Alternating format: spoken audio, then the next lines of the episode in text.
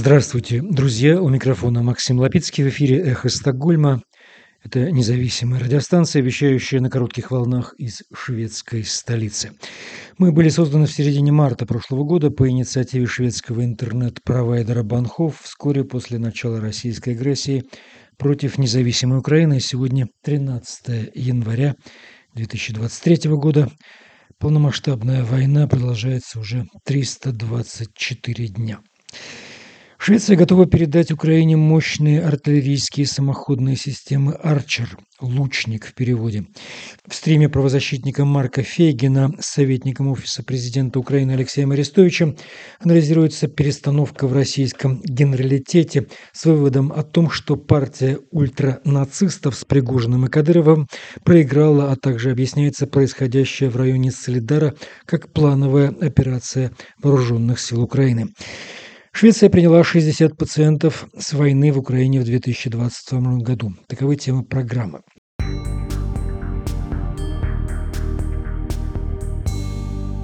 Итак, большой поворот в вопросе поставки вооружений в Украину наконец произошел в Швеции. Премьер-министр Ульф Кристерсон заявил о том, что вопрос больше не в том, следует ли отправлять самоходные артиллерийские системы «Арчер» в Украину, а в том, когда следует это сделать. Кстати, ответа на этот вопрос «когда» и в каких количествах пока публично не прозвучало. Однако радует, что принципиальное решение принято. Напомню, что «Арчеры» – это высокоточное скорострельное оружие, дальнобойные гаубицы, были в списке пожеланий украинского военного руководства уже давно. Но вопрос об их отправке подвисал, хотя в Швеции они есть, что называется, в товарном количестве. По меньшей мере 24 таких полноценных системы лежат на складах. На вооружении в армии Швеции на сегодня их тоже 24 штуки. Сначала тянуло с этим социал-демократическое правительство, по-шведски была назначена комиссия для исследования вопроса, потом и сменившее их правое правительство почему-то с арчерами затормозило, хотя в предвыборной кампании обещало. Есть мнение, что добро на поставку этих пушек тормозило то, что в их производстве использованы компоненты не только шведские, а из других стран, и от них также требовалось разрешение. Но как бы то ни было, шведские политики сдвинулись в этом вопросе, ведь на высшем уровне в Швеции военная поддержка Украине ныне в приоритете. Так министр иностранных дел Табиас Бильстром подчеркивает, что Швеции и Западу сейчас необходимо оказывать гораздо более сильную военную поддержку Украине. «Мы слишком долго сдерживали себя», — говорил он.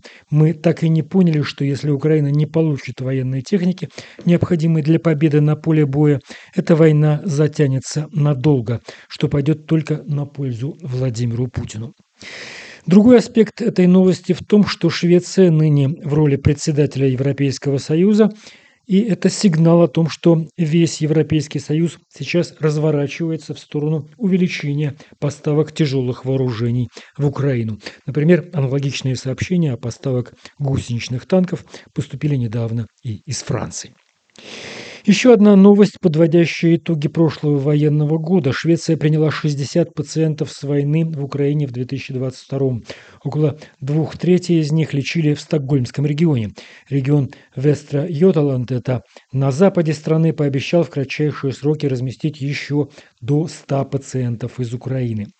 Механизм гражданской защиты Европейского Союза, который координирует подготовку к бедствиям, в данном случае к войне, был активирован примерно через месяц после начала этой агрессивной войны России в Украине, и с тех пор пациенты из Украины были распределены по разным странам ЕС. И вот 60 человек приняла пока Швеция на лечение.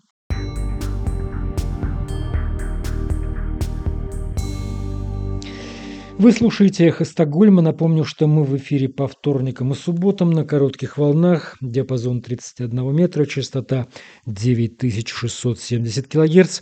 В 10 вечера мы вещаем по Киеву, в 11 часов по Москве. Настраивайте ваши кратковолновые приемники, если такие у вас еще имеются в резерве, и в интернет заходить не очень хочется. Ну, выкладываем мы, конечно, наши программы и на платформе Telegram, SoundCloud и Apple Podcast. Это все в интернете. У нас на очереди очередной стрим правозащитника Марка Фейгина с советником Офиса президента Украины Алексеем Арестовичем. Этот стрим 323 дня войны. Дорогие друзья, рад всех приветствовать на канале Фейгин Live. Сегодня четверг, 12 января. Время 22 часа 5 минут в Киеве, 23 часа 5 минут в Москве. И мы проводим очередной эфир. День у нас уже... А какой же у нас день-то? Сейчас посмотрим. День 323 а, с Алексеем Арестовичем. Алексей, приветствуем. Добрый вечер. А, нас смотрит 135 э, тысяч, 26 тысяч поставили лайки. Спасибо всем, кто к нам присоединился в этот вечер четверга. Просьба такая, размещать ссылки на этот эфир в своих аккаунтах, в социальных сетях и группах. Помогите нам его максимально широко распространить. Ну и, разумеется, подписывайтесь на канал Фейгин Live. У нас там остается полторы тысячи до 2 миллионов 50. И обязательно канал Алексея Арестовича в описании к этому видео. Да по ссылке имя Алексея Арестовича проходите, подписывайтесь там. Ну что, начнем так действительно с главной новости. Она за два дня э, не перестает обсуждаться и в фокусе находится, потому что, ну, видимо, она связана с очень многими аспектами э, войны. И надо сказать, что мы начали ее обсуждать, но в контексте генерала Лапина позавчера – а вот оно, видишь ты как, получило продолжение вчерашним днем, когда сменилось командование, и Суровикин переместился на место зама командующего операцией, генерал армии, кстати, Суровикин. А возглавил эту спецоперацию в ранге, в том числе, командующего генштаба, руководитель генштаба, генерал армии э, Герасимов. Вот давай мы это все-таки сейчас уже после всех обсуждений вчера подведем итог.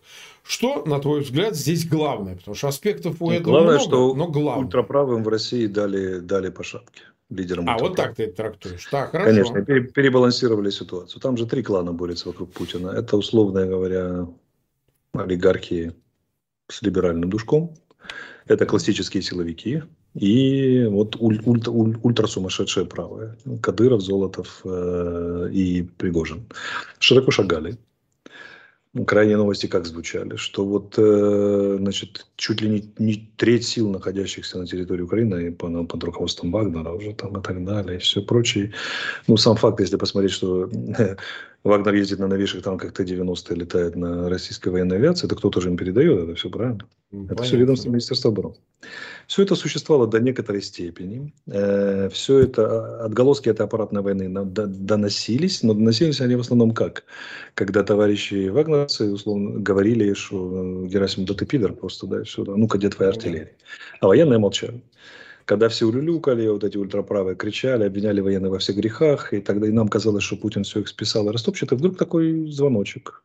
Аппаратные войны, э, как это, проявились на разных совершенно по содержанию, отрицающие друг друга и очень болезненно бьющие по российскому информационному полю, по месседжам, которые оттуда исходят, сообщениях о взятии или не взятии Солидара когда пригожинские каналы, каналы заявили, что значит, мы взяли Солидар, и Министерство обороны сказало, ничего не взяли. Он заблокирован просто. Да, именно так Коношенко. И десант, десантники мужественно штурмуют, да, это, знаете, там еще бабка надвое, все это сложно и так далее. И оказались правы, потому что Солидар еще не взял. Но об этом мы чуть позже поговорим. Так вот, э, что такое, когда в Украине представители высшего военно-политического руководства или ангажированные на фронте люди там, или в значимые, значимые события выдают разные оценки, иногда противоположные, это нормально. У нас свобода слова, демократия и еще традиционный украинский анархизм. Но для российской централизованной системы разные месседжи с высоты административного Олимпа означают, что тяжелейшую фазу аппаратной борьбы, которая выплеснулась во все всеуслышание. Тут сразу все стало понятно. Если они договориться не могут по поводу взятия или не взятия районного центра, и МО выходит позже и фактически дезавуирует, подрезает э, сообщение, э, это, то что это значит на простом пацанском языке? Что ты балабол, да, Пригожин. Ты, ты пробалаболил, вы ничего не взяли, как бы дела обстоят вот так вот.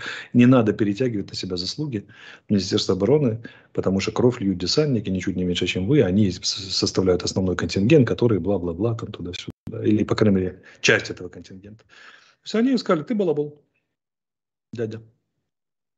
И дядя должен был бы как-то ответить, правильно?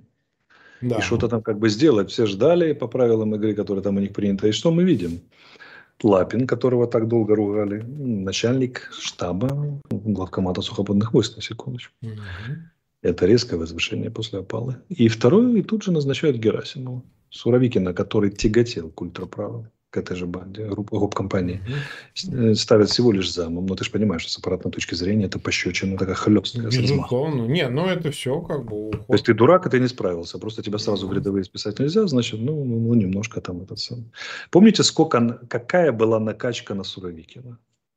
Конечно. Да, генерал безжалостный, который там, значит, Сирию растоптал, всех вас растопчет, то все, генерал тяжелых решений, сейчас он начнет настоящую войну, сколько было заявлений. А кто может вспомнить сейчас и назвать реальное достижение Суровикина с момента, когда его поставили, с момента до момента, когда его сняли? Ну, Я могу. Каких, а какие достижения? Почему? Есть одно. Похищенный ну, енот из Херсонского зоопарка. Ну, енот, да. Енот, это, конечно, останется навсегда в истории. Все. И это должно послужить хорошим уроком тем, кто вот верит во все эти вот сказки про то, вот уже пришел сейчас, который все исправит.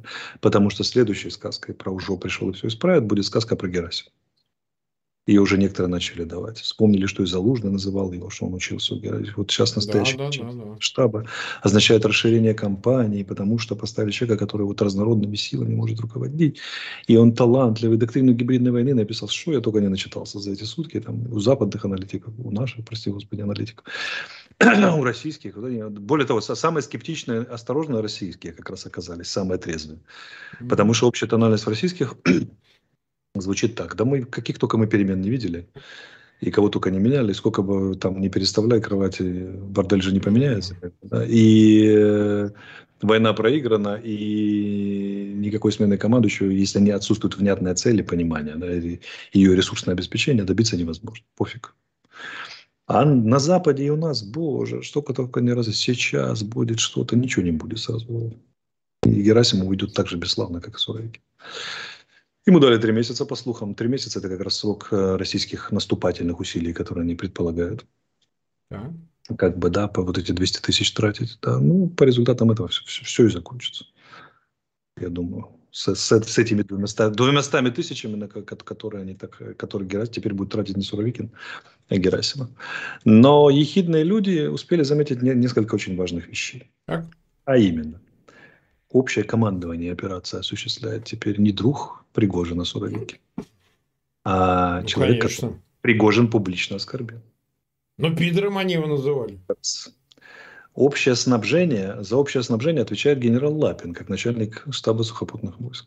Снабжение, обеспечение основное идет, там группировки идет из сухопутных войск. Как вы думаете, что теперь может случиться со снабжением Вагнеров?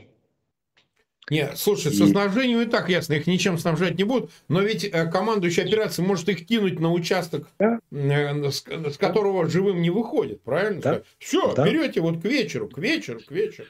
И это как раз тот самый момент, который я люблю называть, потому что я это на практике многократно проходил. Я говорю не теоретические вещи, а практические, с которыми много раз сталкивался, сталкивался на войне. И звучит эта сентенция так. Земля круглая, но имеет форму чемодана. Запомните меня, у кого проблемы с начальством, у кого проблемы с соседями, всегда будет момент, всегда. И случится он скорее, чем вам кажется. И чем кажется тем, кто вас сейчас обижает, когда его жизнь и благополучие полностью окажутся в ваших руках. Да. как, как вы поступите, это уже ваше дело, но такой момент всегда бывает. И даже командир бригады может влететь в зависимость от командира взвода, на которого он до этого кричал. Оно так работает. На войне карма очень плотная, все очень быстро случается. И вот вам наглядный урок. Что нельзя, оказывается, не, мы еще не видим, но я уже предполагаю, что те, кто кричал на начальника генерального штаба Пидор... Не, это уже трупы, это однозначно. Некоторым образом, ну, трупы не трупы, но некоторым образом могут пожалеть о происходившем. И тот, кто поощрял их к этому, может тоже крупно пожалеть. Слушай, я начальник и все. Так, так. Я что хочу. Это ж война. Это ж Но с точки зрения, да, на войне цена одна. Мало кто понимает, что если на войне взялись убивать людей, а ведь это и является основным содержанием войны, то ну, в отношении своих та же самая цена выплачивается. Я натыкался много раз, что люди не понимают, что когда ты едешь на войну, что там цена выплачивается смертью. Ну, а чем еще? -то? Да, и не только с чужих, но и своих. Конечно. А командир имеет абсолютную власть над человеком, который ему не понравился. Абсолютно. Не, ну вот смотри, есть еще один аспект, который вот обязательно надо обсудить. Мы его э, с Андреем Андреевичем Пьянковским обсуждали, и мы как-то вот занимались этой темой. Ведь вот смотри, э, Герасимов вот в этой конструкции, так же как и Шойгу, они же начинали операцию. 24 февраля не было никаких э, Суровикиных, не было никаких Дворниковых. Это был Герасимов. Правильно, они хотели все решить в три дня. У них даже структуры такой операции СВО не было. Да? Началась спецоперация, но не было такого, что а кто командующий спецоперацией? Ну вот, у нас Генштаб, у нас Минобороны, вот они и командующие. А во всяком случае, это публично не звучало. Может быть, внутри там приказы, разработки туда-сюда. Но Генштаб занимался всем, да? Его оперативные подразделения и так далее. Конечно, кто еще а, может это спланировать? Ну, а кто? Ну, а кто? Не, ну, потом создан, потом, знаешь, отделили, Не, выделили и так далее. Конечно, хорошо отделили, выделили, но специалисты в, госу... в любом государстве, Разумеется. Ну, которые умеют такие вещи планировать, находятся только вот. в одном месте. Оперативное управление. Смотри, потом они попадают в опалу. И Шойгу, и э, Герасимов, это точно была опала. Э, значит, в претензии был Путин, что вы вот обещали, вы не сделали. Ну, это как бы звучало. Более того, был конфликт между Лубянкой и э, Минобороны. Да? В чем? Он не в том, что они там друг друга готовы сожрать просто так, а, а снять с себя вину. Это генерал беседы. Ни хрена не генерал беседы. Это вы все разворовали и нечем воевать. Никакой второй армии мира. То есть а побочным, это точнее побудительным, так сказать, мотивом было снять с себя ответственность, не отвечать за поражение. Сейчас ситуация вышла на то, что, ну, будем прямо говорить, за 15 лет и Шойгу, и Герасимов это одна команда. Они сформировали корпорацию генеральскую, там все свои, Э, рука руку моет и так далее, сейчас возвращаются к конституциональному руководству операцией. От вот этой, знаешь, полумахновщины, вот фрагментации, которую мы с тобой обсуждали, военного командования, появились какие-то Пригожины, Шмигожины, возвращаются к тому, что и должно быть. То есть, для генералитета еще важно здесь что? Что, извините, командуем тут мы. И даже если через три месяца он обосрется с большим наступлением Герасимов, вот тут не факт, что он уйдет. Ну, обосрались так обосрались. Значит, это нерешаемо в принципе. Да, теми силами и средствами. Поэтому да. мы остаемся. И ты нас просто так уже пинком под зад не выкинешь, потому что мы тут командуем, да? Ну, значит, не получилось. Ну, значит, ну, нет твоя достаточного ресурса. мысль э, звучит примерно так. Я сейчас скажу, а ты, ты скажешь, Давай. да, правильно мы поняли или, или нет, что пробежав круг в 11 месяцев, обнаружили, что все-таки государство, ведя войну, должно действовать как государство, система. Соответственно, стандартом управления. Со стандартами управления, принятыми в государстве, а хорошими, плохими, но тем не менее, неважно даже с какими кадрами, но как государство. Потому что Махновщина была взвешена и найдена легкой. Точно. И имеющая больше негативных последствий, чем позитивных издержек, причем гигантских, издержек. и публичных, и всех других. То Потому есть издержки, что... связанные с тупорылым военным командованием, да, или там неспособным, или даже командованием ФСБ, все да. равно меньше, чем Они... издержки Кувалдинга. Совершенно точно. Да, Кувалдинг хуже, потому что Кувалдинг ведет к непредсказуемой войне всех против всех и, в общем, обрушению иерархии, дисциплины, уважения вот. и так Второй далее. И испугало их не внешние последствия, в принципе, уже проигранной войны, а на стратегическом уровне, а именно внутрироссийские последствия испугали разрушения государственности. Они Конечно. усмотрели непосредственную угрозу чему? Своей власти и собственности. Ну, в раздувании махновщины. Разумеется. И Кувалдинга. Ну, хорошая новость для них и плохая для нас. Эм, нам бы, выгоднее было, нам бы выгоднее было, если бы шло все путем, в разнос. путем опричнины, да, разнос. Есть только одна надежда, что вот эти кувалдинги, которые понимают, что их списывают, еще не списали, но списывают, то они сами предпримут резкие действия. Его тоже нельзя исключать. Это хорошая история, да, была бы очень выгодная для нас. И мы, я готов им даже заплатить, если бы у меня было что. Значит, что я хотел сказать, что, ну вот смотри, вот э, как опускали и кричали на армейских генералов. Да? да. Ну, а вот, вот мы же помним ну, цитаты. Отдельного обидеть можно, но смотрите, корпорация нифига не слабая оказалась. Хер обидишь, да. Подняться, да, подняться из, из административной смерти, но это практически, да, медийные, там, да, репутационные и так далее, это дорого стоит. А теперь они полновластны, владыки всей группировки и всех процессов, происходящих в России. А Россия сейчас подчинена военным процессам. Ну, а как? Конечно. Вот. Это, это, вот, нет, я хочу сейчас обратиться к ФСБшникам, махновцам и всем там прочим товарищам. Ребята, вы когда недооцениваете военных, даже таких, как у вас в России, вы очень напрасно это делаете. Отдельно военного можно застращать, отдельно военного можно убить в подъезде, отдельно военного можно затравить в прессе. Но генеральскую корпорацию победить да, не удалось даже товарищу Сталину. вместе с товарищем Берием и прочим парти- партийно-репрессивным аппаратом. Не удалось. Поэтому можете недооценивать конкретного генерала, но в целом недооценивать зря, особенно на войне, когда у военных полнота власти. Можно в телеграм-канале писать, что Лапин редиска, можно там, да, обозвать его публично. Да, и, иди, иди, говорит, с автоматом в окоп, иди. Конкретный Лапин может пойти с автоматом в окоп или по адресу русского корабля, но генералы в целом никуда не денутся, потому что нет генералов, нет государства. Если генералы хоть чуть-чуть с мозгами и хоть чуть-чуть понимают, что они корпоративно должны друг друга защищать и поддерживать, то даже великий бессмертный вождь может потопать ногами, обозвать, а потом все равно что назначит. Помнишь, как в этом обедном гусаре замолвил слово? Сам государь-император, когда я подал приказ ему, это, проект этой операции, вознегодовал и сначала порвал бумагу, а потом одумался и повелел склеить. Так вот это ровно то же самое сейчас произошло. Сначала порвал, обозвал, а теперь повелел склеить, потому что деваться некуда. И государство, увы, для нас будет работать российское в ближайшее время как государство, а не как банда, не пойми кого. Ну, э, так-то оно так, но все-таки для него важно смазывающим материалом должно быть успех. Ну, какая-то удача, военная Это победа. Если ее нет, то, то процессы эти, они все равно пойдут дальше, неизбежно. Если вот это вот наступление, а мой прогноз, что оно затевается не для того, чтобы снова захватить всю Украину, а только и исключительно, ну, правильно, только для того, чтобы, вот смотрите, мы захватили еще кусок территории, вот мы нажали, вот мы, так сказать, надавили, мы произвели я, впечатление. Я Идите договаривайтесь о переговорах. Вот и все. Очень простая, все правильно. Только давай еще немножко добавим, как бы еще сюда, Они хотят продемонстрировать способность атаковать, добиваться успеха на поле боя. Это единственное, для чего им все это нужно. Потому что на фоне поражений последних четырех месяцев у них же вообще никаких побед не было. Они способны, потому что Россия может возродиться, изыскать внутренние резервы, сосредоточиться и снова одержать победу на поле боя. Потому что они четко знают, что в зависимости от побед на поле боя и, и так и дрейфует дипломатия в ту или иную сторону. Колеблющиеся, да и сильные тоже начинают рассматривать перспективы ситуации с точки зрения того, кто это.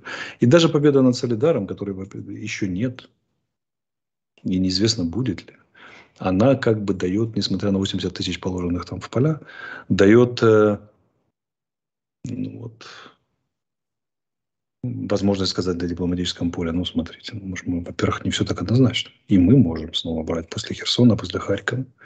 И это будет длиться бесконечно, тягомотина. Давайте договариваться. То есть вся эта история, как мы все с тобой всегда говорили, про договориться. Показать способность конечно, контратаковать, конечно. а значит сказать, что это ж, это ж тупик. Это то, что вот турки сейчас говорят. Ну, смотрите. Украина может атаковать Россию долго, а Россия может Украину... Ни одна из сторон не... не, не это, да, именно так. Нет, именно так. поэтому надо договариваться, к чему эти бессмысленные жертвы. Вот только для фиксации этого принципа в международном дипломатическом этом, она и существует, эта операция. Но здесь Конечно. огромный сюрприз, который заключается в том, что договариваться мы не будем, пока хоть один находится на нашей земле. Так. План э, изначально, изначально провалился до того, как был затеян. Но они еще надеются, они еще пытаются. 345 тысяч нас уже смотрят, 82 тысячи поставили лайки. Просьба, пожалуйста, ссылки на этот эфир. Мы всего 18 небольших минут в эфире. Размещайте в своих аккаунтах в социальных сетях, группах. Подписывайтесь на канал Фейгин Live и на канал Алексея Арестовича. Ну что, тогда посмотрим, что все-таки э, у Солидара происходит. Что-то, потому что, ну, разноречивость понятна, но мы все-таки хотим понять перспективу. Давай о ней поговорим. Лучше поговорить об этом. По вот перспективе трудно сказать. Вооруженные силы Украины не собираются пока оставлять Солидар. Но они же, да. вот смотрите, что, что главное произошло? В русскоязычном пространстве рассуждение про Солидар пошло в российской повестке.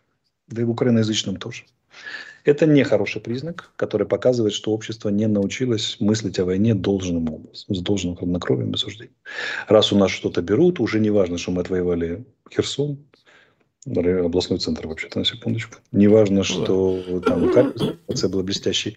Ах, да. у нас отбирают по поселок городского типа с 10 тысячами населения, представляющий собой цепочку шахт. Ай-яй-яй, наверное, что-то не так. Конечно, определенные выводы из этого нужно сделать, но я бы поостерегся посыпать голову пеплом.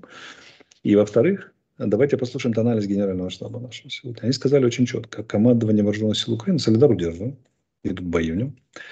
Не весь, конечно, часть солидара удерживаем. И у нас, у нас сейчас принимается решение, что дальше делать с этой ситуацией. А что это означает? когда мы можем принять решение, что дальше делать с этой ситуацией. Например, выводить части или нет. Ну, конечно, это, именно это означает, вопрос. что мы управляем ситуацией, что ситуация контролируемая нами.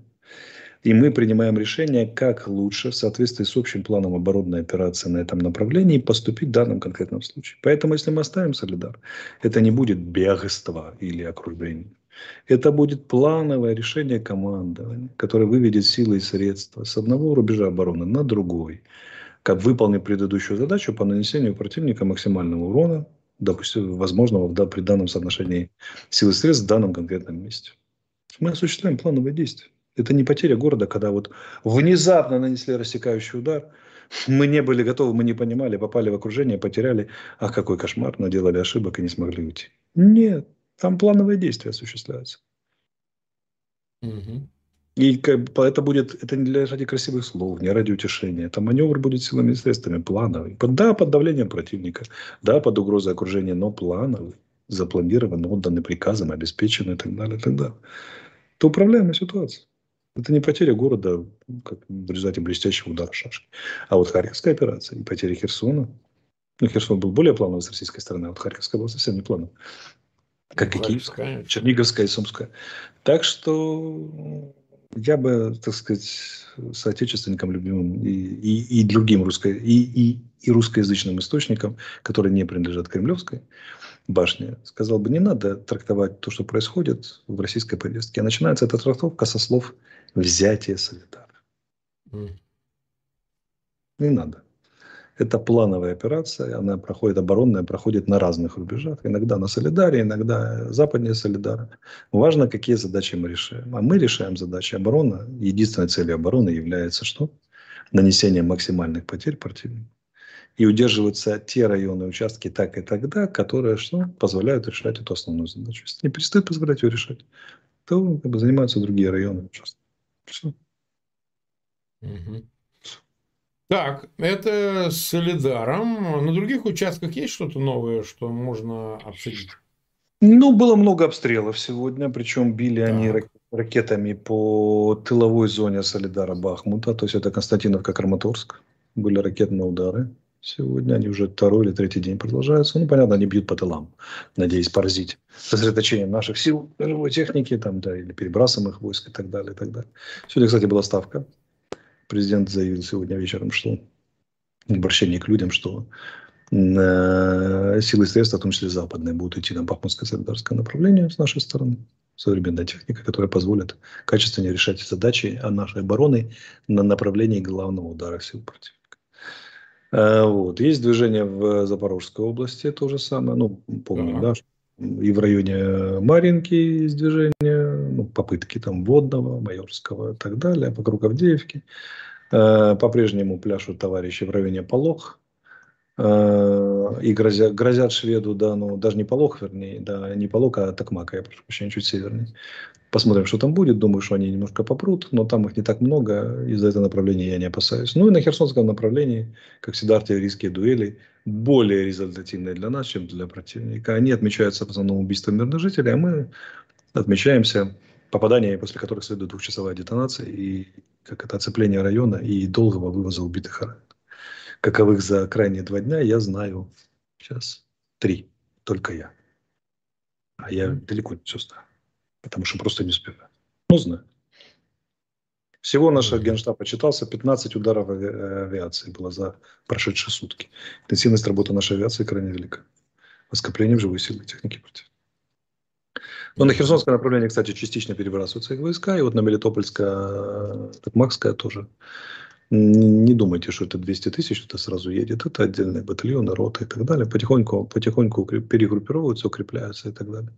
Ну и на вот, не, не будем забывать, у нас э, Кременное, направление Кременное. Кременная Сватова. Да. Злые языки говорят, что что-то там южнее Кременное происходит, негативное для российской, для российской стороны обороняющиеся. И они натужно пытаются двигаться в общем направлении на Заречное от Кременной язык где-то торчит по карте видно. С то, что мне нравится очень формулировка наших военных, звучит она так, успеха не имели. Так, это все? Да. А, что ж, тогда перейдем еще ну, к обстрелы, новостям. Обстрелы городов были, понятно, ну, Запорожье так. так далее. Это тоже, как бы, уже, уже, уже, к сожалению, является типовой, типовой историей практически каждый день.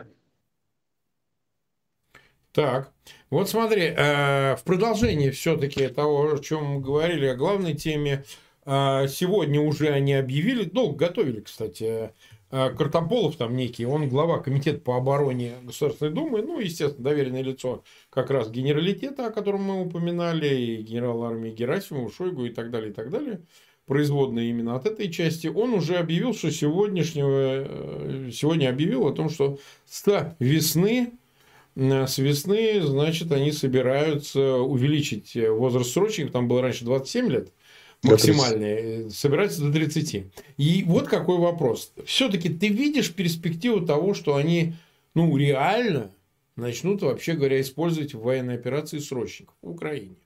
А это было на начальном этапе, мы помним. Причем это объяснялось чем? Что они же за два дня хотели взять. И там срочники как бы выполняли какой-то функционал. Ну, казалось бы, и что там? Войдут и войдут, когда уже войны не будет. Все пошло так, как пошло. Ты сам говорил, что срочники были. Не так много их было, но были. Были и погибшие, и, и пленные, были якобы срочники. Ну вот. А сейчас, вот, понимаешь, вокруг этой темы много чего крутится. Соловьев там дурака валял, кричал, а вот желающие и так далее среди срочников повоевать хотят, повоевать. Ну, правда, он о других все, не о себе, не о своих отпрысках. А ага. вот насколько вероятно, вообще говоря, помимо мобилизованных, задействование срочников? Так они же эту новость подали в три приема. Сначала Соловьев сказал четыре, что ценность жизни не так велика. Да, да, да, да, да. Потом он сказал, что срочники, а чего бы нет. Потом прошла новость, почти незаметно, но кому надо заметили, которая звучала так, что ну а что бы не заключать контракты после трех месяцев срочной службы. И теперь возраст поднимается. Поднятие возраста на три года – это примерно 300 тысяч, по-моему, резерва российского плюс очередные 300. И вот просто категория лиц, которые на 140 миллионов населения укладываются с 27-30 мужчин. Значит, метод, метода понятна. Они мыслят порциями по 200 тысяч человек. Это примерно пополам. Половина едет в учебные лагеря, емкость которых 90 тысяч в российских э, учебных центрах, ну и тысяч 10 в Беларуси может готовиться одновременно. А половина затыкает на дыры на фронте без соответствующей подготовки. То есть российский мобилизованный всегда стоит перед э, этим самым, перед э, выбором, э, а какой половине он окажется? Той, которая позволит подготовиться, он выиграет несколько недель жизни там, да, или месяцев, или тот, который сразу поедет на фронте затыкать. Вот. И пример, вот, поскольку это примерно пополам, они такими категориями мыслят. Но центральный вопрос, который всех занимает, и нас, и их, кто всерьез думает, по большому счету, над этими, а будет ли третий 200 тысяч? Мы с тобой говорили об этом, да? Да, мы с тобой это обсуждали, да. И вот они сейчас, я вижу, что они испытывают, для меня вот эта история со срочниками и повышением возраста, это признак того, что они испытывают очень серьезное сомнение, что они смогут набрать мобилизованных следующие 200 тысяч в нужные сроки. Mm-hmm. И нужные а вот срочников подтолк... или, по крайней мере, часть срочников подтолкнуть к заключению контрактов, угу. потому что, смотри, возраст увеличен, и что такое дядька, который 28 лет пришел? Да у него двое детей уже может быть вполне. Да, кстати, ну, говорят, советский год, ты знаешь, что это было препятствием. Двое да. детей не брали уже. Ну, или там один. Вот ему могу, могу сказать, чувак, ну смотри, мы тебя, конечно, дернули, как бы на срочную службу ты же не служил, все, все по справедливости, все по закону. Но ты будешь получать сколько там? 650 рублей, как срочник, там, или что-то около того. Да им вообще ничего не дают. Не, им дают там какие-то... Ну, на, это на сигареты. На, там, на, на, на, два, на сигареты и на два бутерброда, да, в, в чипке. Давай контракт. Контракт это деньги, это обеспечение, совсем другая история. Опять же, случаи гибели. То есть они будут просто старших вот этих дядек попавших, мобилизуем, как это, э, пушить на контракт. Особенно в свете э, радостных докладов на коллегии Министерства обороны, что они там увеличивают численность вооруженных сил радикально. Помнишь, такое было? Да. Это средство на полтора миллиона он сказал. Да, это средство сложить срочников и средство сложить мобилизованных до кучки и таким образом отчитаться, что численность вооруженных сил увеличена. Но вот такой прием они нашли, потому что мобилизованными численность вооруженных сил, конечно, не, не увеличишь, нужно отчитаться по контрактникам, которые, куда будут гнать срочников, ну и по своим срочникам. Санитарию выполнение решения коллегии Министерства обороны таким вот специфическим образом. Срочники в 30 это, конечно, Сильная история. Угу. Ты понимаешь, почему эта история может иметь такое продолжение? Вот изначально, когда только разговоры шли о том, что ой, на два года поднять срок срочной службы с года и так далее, там были какие-то отповеди резкие, какие-то с разных уровней и вплоть до Пескова. А теперь Песков вот что заявил, вот послушай. Он говорит, Песков заявил, что механизмы сроки повышения призывного возраста, говорится о призывном возрасте только, это, говорит, исключительно прерогатив Минобороны, то есть не к нам, все туда. Ну, а туда, а, а как еще Минобороны скажет, и два года будете служить, и до 30 лет будем забирать. Там говорили, ой, давайте с 18 до 21 поднимем. А почему с 18 до 21? Потому что в 7 лет идет в школу мальчик, да? А дело в том, что он заканчивает, 11 классов учится, он заканчивает 18. То есть он прям садик, школа, мешок, целлофановый пакет, понимаешь? Э, меня умиляет кремлевская вот эта, этот самый манера Э, указывать на главную причину всех бед российских граждан, на принцип разделения властей. Но мы же не управляем Министерством обороны. Ну куда вы? Ну Конечно, что? Хотя по Конституции президент отвечает прежде всего за оборону и внешнюю политику. Прямая, прямая его вертикаль. Как бы, да? Ну то таке. Это для российских граждан, которые склонны в это верить. Э, вот, и которым давно пора было бы задуматься. Э, здесь вся эта история в России очень сильная прививка после Первой Чеченской в отношении применения, да, применения, срочников, применения да, срочников на боли, потому да, что да. Трагедии, которые там происходили массовые. Да, это, Я сам лично был свидетелем. Да, это очень сильно ударило вообще и общество, и солдатские матери, и все остальные. Даже сейчас, после 22 лет там, или 30 развращения российских душ и мозгов, все равно очень нервно реагируют на срочников. Это Путин, который встречался с виртуальными стюардессами, чтобы рассказать, что срочников нет когда первых пленных показали срочников а, и погибших, это, это, конечно, дорого стоит. Если лично президент затыкает такую дыру, значит, это дыра значима, правильно? А, вот. Но вот сейчас общество очень сильно всколыхнулось, когда услышало про срочников, значит, они попытаются этой темы избежать. А избежать очень просто, выталкивая их на контракт. Ну и опять же, вилка будет 27-30, им будет говорить, чувак, ну смотри, тебя или мобилизуют, ты на войну поедешь как мобилизованный, у которого меньше прав, на самом деле, зарплата меньше. Мобилизованные же не получают зарплату контрактников. Или ты добровольно пойдешь контрактников со срочной службы, а это другие там привилегии, зарплаты. Ну, ну, все лучше контрактникам, чем мобилизованным. То есть это такая же система принуждения к, к добровольному участию в войне, как бы и, и увеличению этих самых, которая носит признаки добровольности, ну ты же сам контракт подписал на самом деле является просто двухступенчатой, не одноступенчатой, как мобилизация, а двухступенчатой системой принуждения э, к, тому, чтобы стать убийцей. Как бы, ну, вот и все. Или самому погибнуть. Mm-hmm. И, и, или самому погибнуть. Но плюс ха-ха-ха, давай уже свяжем это с началом нашей беседы, это резкое увеличение численности вооруженных сил против кого? Да, понятно, против, ЧВК, против доли ЧВК общей системе силовой. Это увеличение численности сил по отношению к армии Кадырова. Это увеличение численности вооруженных сил по отношению к Росгвардии. Заметьте. Ну да, для баланса, да. Для баланса, да, да. Не просто баланса, армия радикально усиливается. И даже все вместе сложены, ЧВК, армия Кадырова и Росгвардия могут стать слабее армии такой большой. И это не последний аргумент в планах Министерства обороны. Я тебе гарантирую на 101%. Они просто увеличивают свой, свой вес, буквально, исчисляемый в мясах, в живых килограммах военных. Потому что слишком много ЧВКшников, слишком много Росгвардии, слишком много Кадыровых. Кадыровских дружат между собой, представляя собой единую большую силу. А как же армия? Армия тоже должна быть сильной, правильно? Но вот они ее делают ее сильной. Угу. А, ну, под 390 тысяч нас уже смотрят, и больше 100 тысяч поставили лайки. Спасибо всем, друзья.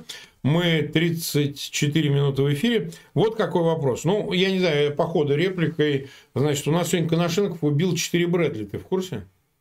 Он прям заявил, я посмотрел, я думал, ну, врут, наверное. Я глянул, он действительно говорит, мы, говорит, убили 4 Брэдли. А их еще нет в России, О, и в Украине. Два взяли, два Бахмута, четыре Солидара, захватили плен. Да, да, да. Не, но он реально говорит, мы уничтожили четыре э, Брэдли. Ну, погоди, ну, я не знаю, как. Но он лично, наверное, обвязавшись гранатами, под них бросается, выходит и встает и под новый. То есть, э, э, вернемся к технике, да. Вот сегодня подряд уже идут сообщения после а, заявление президента Дуды Польши о передаче танков «Леопард». То же самое мы слышали от э, Великобритании. И то же самое сегодня Финляндия заявила. Да, говорит, у нас немного, но мы свои «Леопардики» отдадим, вот эти вторые. А вот. Вот смотри, в канун совещания, которое должно пройти в Рамштайне. А, ну, вот не знаю, мы гадаем, дадут самолеты, пообещают, будут дискутировать. Но, во всяком случае, танки, как мы это понимаем, уже ну, какое их количество уже складывается? Какое? Вот их сколько уже будет? 10, 20, 30, ну, 50? Вот будет их, будет их много. Будет их. Как обычно, будет меньше, чем нам хотелось бы, но больше, чем... Ну, это всегда. Больше, чем ожидает Соловьев, например, и, и этот самый, и Коношенко. Ну, Коношенко все уже уничтожил. Ты что? Ну, Они еще не приехали, все уничтожил. Заново уничтожать свежепоставленные танки. Ну, а когда это ему мешало? Так сказать, не вопрос. Но придется рот открывать, звуки произносить. Это же работа тяжелая. Подожди. Зря. А ну, я тебя Он генерал-майор же или генерал-лейтенант? А лейтенант, нифига себе. Лейтенант уже, да?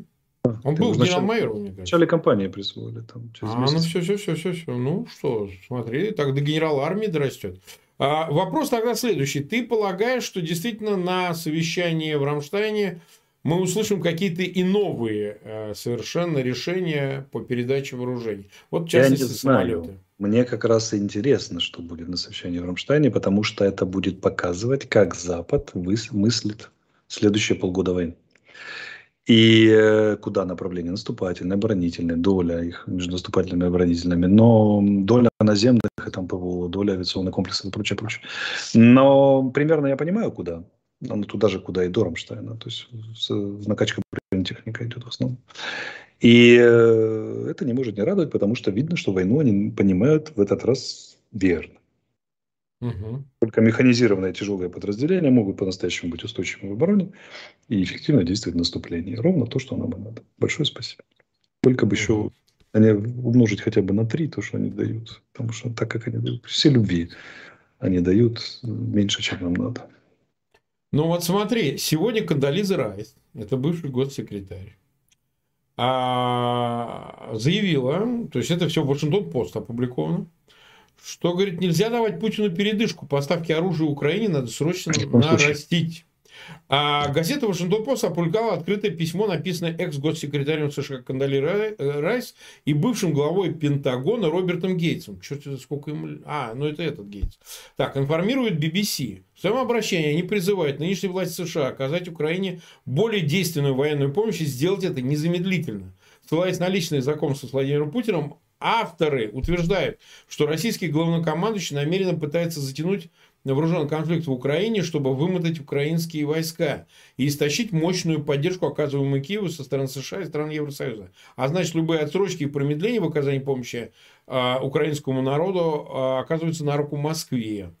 А вот, а, значит, далее, а, безусловно, пока война продолжается, экономика России будет переживать спад, а российский народ многочисленные решения, пишут авторы обращений. Но россиянам случалось переживать и куда более худшие времена. В системе координат Владимира Путина поражение российских войск в Украине невозможно, недопустим, продолжает Райс и Гейтс. И поэтому он готов ждать, чтобы выиграть время. Объявив об аннексии четырех украинских регионов, Москва сделает все для того, чтобы как минимум держать захваченные позиции и в какой-то момент возобновить наступление, как это уже случалось раньше, напоминают авторы. В конце концов, полномасштабное вторжение было начато лишь спустя 8 лет после аннексии Крыма и разжигания вооруженного конфликта на востоке страны. В то же время, продолжают авторы, хотя Украина и оказала российскому вторжению героический отпор, а вооруженные силы страны проявили себя просто блестяще, украинская экономика находится в упадке. Миллионы людей были вынуждены бежать из страны, ее инфраструктура разрушена, а значительная часть украинских залежей полезных ископаемых, промышленных мощностей плодородных земель находится под контролем Москвы. В настоящий момент военный потенциал экономики Украины находится в полной зависимости от помощи страны Запада, в первую очередь от Соединенных Штатов, напоминают авторы, но военный конфликт зашел в тупик, и на киевские власти усиливается давление с тем, чтобы заставить Украину начать мирные переговоры и добиться установления перемирия, пишут они. В нынешних обстоятельствах любое соглашение о прекращении огня возобновит э, в России э, огня, оставит России сильную позицию для возобновления вторжения, когда она будет готова. Это неприемлемо, уверены Кадализа Райс и Роберт Гейтс. Ну и так далее. Там большой материал, если кто захочет, найдет его. То есть, э, смотри, все-таки они один бывший госсекретарь, один министр обороны, ну, то есть, э, а, лица серьезные, значит, но вот смотри, как получается. Они настаивают, как и другие. Это уже не первое письмо. Помнишь, было письмо Атлантик консула. Вот недавно Макфол говорил, что надо атакамс передавать, призывал администрацию Байдена. Ну и так далее, и так далее, и так далее. Значит, э, вопрос стоит так, что очень уже остро стоит в самый канун Рамштайна, что вопрос нужно закрывать. Нужно передавать вот эти все искомые вооружения.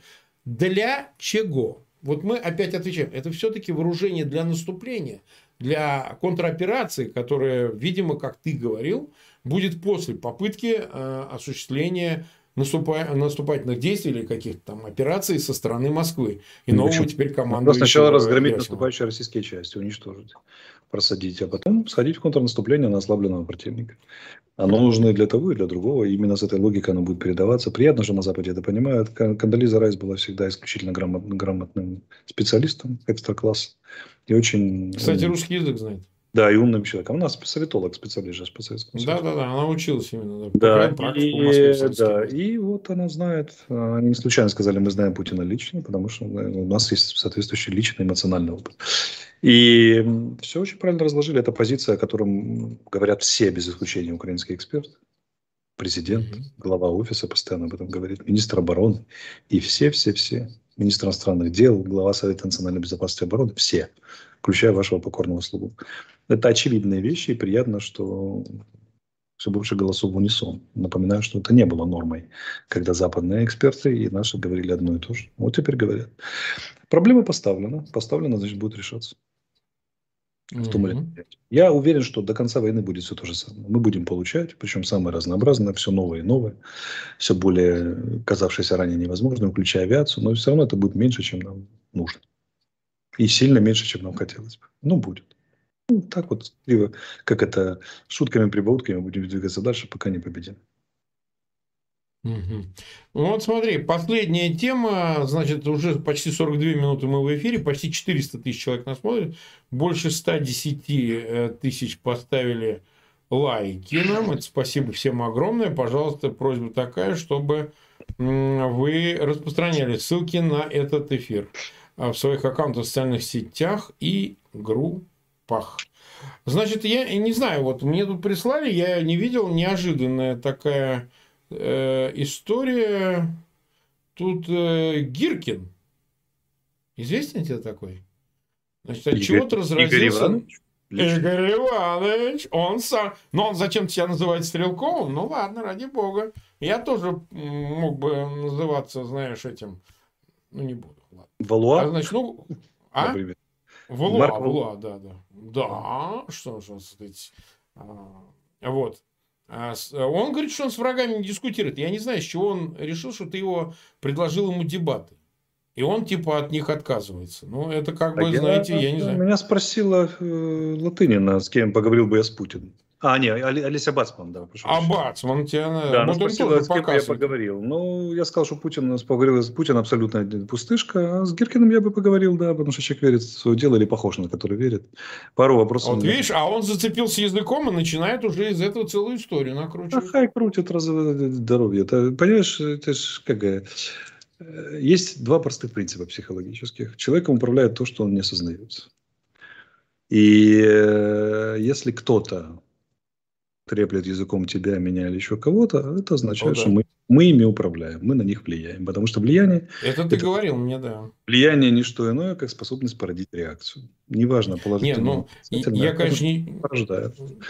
Все, значит, Но... мы влияем, и они обслуживают нашу повестку. Они, не мы ну, их, не наши. Вот честное слово, честное слово. Ну, ты меня, конечно, извините. Вот я не знаю, меня много кто смотрит, но фраза о том, что, значит, Э, его, значит, не беспокоит неудача дискуссии, а просто по причине того, что с врагами можно дискутировать до войны. Во время войны врагов надо принуждать к капитуляции, бегству или безжалостно уничтожать.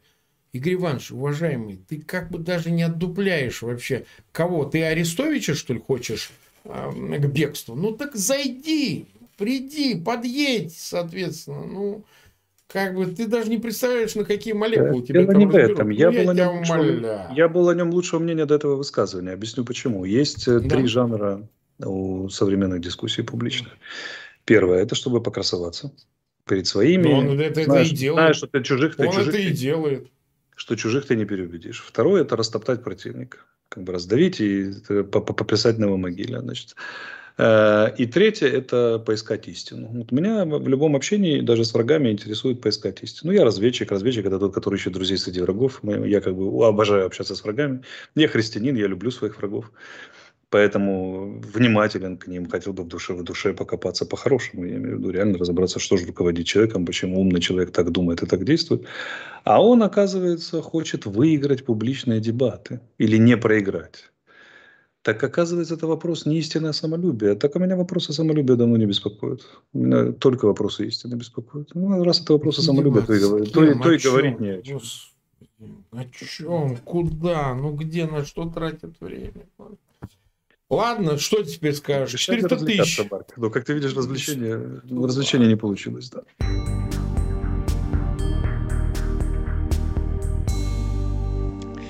Это был стрим Марка Фейгина с советником Офиса президента Украины Алексеем Арестовичем.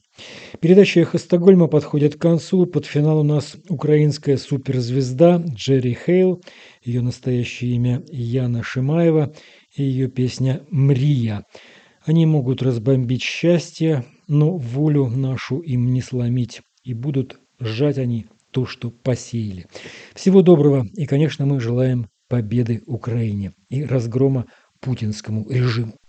Увесь світ дивиться на мій дім крізь ящик, і від їх сторіс тут в бункері трошки краще. Одним за нас страшно, іншим за себе стидно. Вони дивляться крізь ящик, по ящику краще видно. Але якщо є вір, то вистачить сил на фронті в Мелітополі в бою в інтернеті. Знаєш, якщо випаде ядерний пил, це буде останній сніг на планеті. Вони можуть розбомбити щастя, вони можуть розстріляти мрію, але вбити волю їм не вдасться, кожен буде жати, що посіяв. Вони можуть розбомбити щастя,